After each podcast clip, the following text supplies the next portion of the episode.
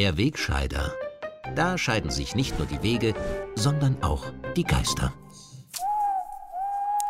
In dieser Woche möchte ich aus gegebenem Anlass eine Klarstellung treffen. Ich möchte zunächst ausdrücklich darauf hinweisen, dass es sich bei dieser wöchentlichen Fernsehkolumne um eine reine Verschwörungssendung handelt. Und ich möchte mich deshalb an dieser Stelle auch selber als Verschwörungstheoretiker outen, der permanent Fake News verbreitet und diese Falschmeldungen hinterhältig als Kommentar tarnen möchte und sich dabei auch noch feig hinter dem Begriff Satire versteckt. Dieses Outing bringt endlich die notwendige Klarheit, klärt die Fronten und hat so für alle Beteiligten nur Vorteile. Die wenigen Fans dieser Sendung stört es nicht, zumal ja genau diese Minderheit aus beschränkten rechtsextremen Aluhutträgern und Schwurblern den größten Teil der Verschwörungsszene stellt. Die Lohnschreiber, Schlafschafe und Faktenchecker bei den Einheitsmedien samt ehrenwerten Presseclub-Agitatoren müsste mein Geständnis eigentlich auch freuen. Denn es bestätigt sie ja in ihrem kompetenten und permanent verbreiteten Urteil, dass ich mit dieser Fake News-Sendung nur quotengeil auf Marktanteile schiele, indem ich die Querdenker-Nische ausnutze und im Gegenzug der gesamten Verschwörer-Community von Corona-Leugnern bis Putin-Verstehern eine öffentliche Plattform biete. Und für die überwiegende Mehrheit des Fernsehpublikums wiederum stellt mein Verschwörungsbekenntnis eine wichtige Entscheidungshilfe dar, welche Sendungen sie sich gar nicht anschauen müssen. Ein bisschen mysteriös und dementsprechend ärgerlich ist allerdings, wieso dieser Schwurbelkommentar dann doch immer wieder so große Verbreitung findet. Die vorletzte Sendung etwa haben mehr als 800.000 Menschen via Fernsehen und Internet gesehen. Und dass ausgerechnet die offizielle Fernsehquotenmessung die Reichweite dieses Formats zugunsten von Servus TV verändert, das halte ich für eine Verschwörungstheorie. So bleiben die hohen Reichweiten dieser Sendung schlicht mysteriös. Ähnlich mysteriös übrigens wie die völlig rätselhafte Flut an GIS-Abmeldungen, mit der der ORF derzeit kämpft. Die GIS ist bekanntlich ja jene ausgelagerte Firma, die von rund drei Millionen Haushalten die Rundfunkzwangsgebühr eintreibt. Nun haben sich allein im Jänner und Februar schon rund 10.000 Österreicher von der GIS abgemeldet. Das sind immerhin um 50 Prozent mehr als im Vergleichszeitraum des Vorjahres. Bei den Hintergründen tappt man noch völlig im Dunkeln, heißt es beim Staatsfunk.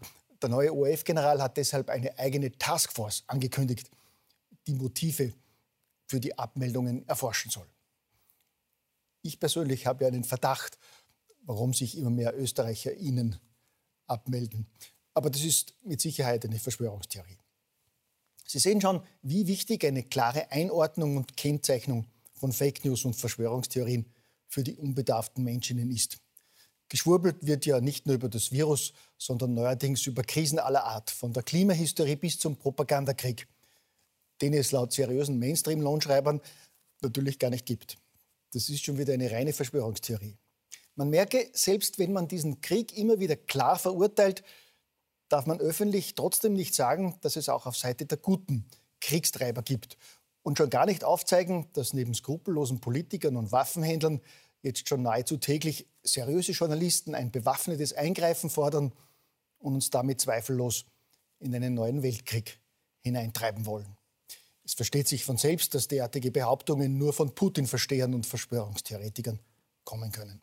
Und natürlich darf man nicht in Zweifel ziehen, dass an der Explosion der Spritpreise ausschließlich die Russen schuld sind. Nur Putin-Versteher glauben, dass die Spritpreise hierzulande auch wegen der hohen Besteuerung so exorbitant hoch sind. Dass das eine dumme Verschwörungstheorie ist, sieht man ja allein daran, dass der Sprit in Nachbarländern wie Slowenien oder Ungarn genauso explodiert ist wie bei uns. Gell? Eine ähnlich perfide Verschwörungsthese ist ja auch die Behauptung, dass die aktuelle Schröpfaktion der Autofahrer den Regierungsparteien gar nicht unrecht kommt.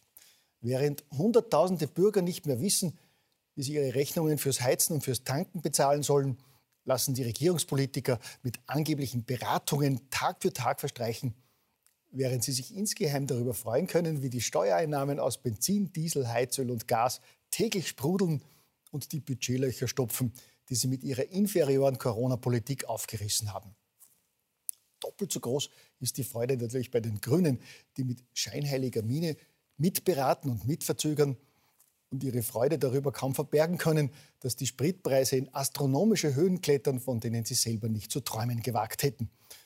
und sie gleichzeitig ihre Hände in Unschuld waschen können. Das ist natürlich die nächste bösartige Verschwörungstheorie und gemeine Unterstellung. Der grüne Vizekanzler selbst hat ja in dieser Woche getwittert, es drängt sich der Verdacht auf, dass sich ein paar Ölkonzerne auf Kosten der Leute eine goldene Nase verdienen. Mir als Verschwörungstheoretiker drängt sich da der Verdacht auf, dass da ein Politiker Millionen von Bürgern, Sie verzeihen den Ausdruck, kräftig verarscht und offenbar für völlig verblödet hält. Welcher Idiot soll tatsächlich glauben, dass ein Regierungspolitiker, der noch dazu Wirtschaftswissenschaften studiert hat, nicht weiß, dass es jederzeit möglich ist, über das Wirtschaftsministerium ein Preislimit beim Sprit zu verordnen. Ganz abgesehen von der allseits geforderten Maßnahme, sofort die Steuern auf Energien kräftig zu senken. Aber das ist natürlich nur der Verdacht eines Querdenkers, der einfach in jeder Suppe ein Haar finden möchte und keinem unserer aufrichtigen, selbstlosen Politiker auch nur irgendeinen Erfolg gönnt. Dabei stimmt das gar nicht. Nehmen Sie zum Beispiel die beiden genialen Wiener Pandemic Boys König Ludwig I. und seinen Gesundheitsstatthalter Peter Hacker, die sich den verantwortungslosen Lockerungen der Regierung auch zuletzt wieder mutig widersetzt und ihre Wiener Schäfchen mit aller gebotenen Vorsicht fürsorglich weiterhin an die freiheitsberaubende Kantare genommen haben. Und schon nach zwei Wochen stellt sich der überwältigende Erfolg ein. Man sieht an den evidenzbasierten Zahlen, dass in Wien die Zahl der positiv getesteten und der Neuinfektionen aufgrund der Maßnahmen massiv zurückgegangen ist und die Hauptstadt damit wesentlich besser liegt als die anderen Bundesländer. Ja, wir sehen gerade, dass das nicht ganz stimmt. Aber jedenfalls ist der Wiener Bürgermeister auch jetzt wieder der Einzige, der mutig die wissenschaftlich fundierte Wahrheit ausspricht. Etwa zum Schwurbler-Gerücht, dass die Omikron-Welle mildere Verläufe mit sich bringt. Das gilt für die Geimpften. Bei den Ungeimpften ist dem nicht so. Ungeimpfte erkranken auch im Rahmen dieser Omikron-Variante sehr schwerwiegend. Ja, so hört sich das an, wenn ein Politiker wahrheitsgetreu und wissenschaftsbasiert seine Bürger informiert. Schlimm nur, dass ausgerechnet ein bisher regierungs- und pharmaindustrietreues Blatt dem aufrechten Bürgermeister in den Rücken fällt und die Verschwörungstheorie verbreitet, dass es sich bei zwei Drittel der Corona-Fälle der vergangenen sechs Wochen um Impfdurchbrüche handelt. Glücklicherweise glaubt diesen Verschwörungsschwachsinn ja kaum jemand. Die erfolgreichen Impfkampagnen der vergangenen Monate fruchten und bringen die Menschen zu Hunderttausenden in die Impfstraßen. Den immer noch Uneinsichtigen hat der im Kampfanzug getarnte Gecko schon diese Woche wieder sanft gedroht und wörtlich von einer Durchsetzung der Impfpflicht als Zwangsmaßnahme ab Sommer gesprochen. Und Gott sei Dank hat jetzt endlich auch der neue Gesundheitsminister den Fuß von der Maßnahmenbremse genommen und hat schon für Mitte kommender Woche wieder eine leichte Verschärfung in Form einer FFP2-Maskenpflicht in Innenräumen angekündigt. Wenn dann in ein, zwei Wochen wie erwartet die Fallzahlen wieder rapide fallen, wird uns das mit Sicherheit als Erfolg dieser neuen Maßnahme verkauft.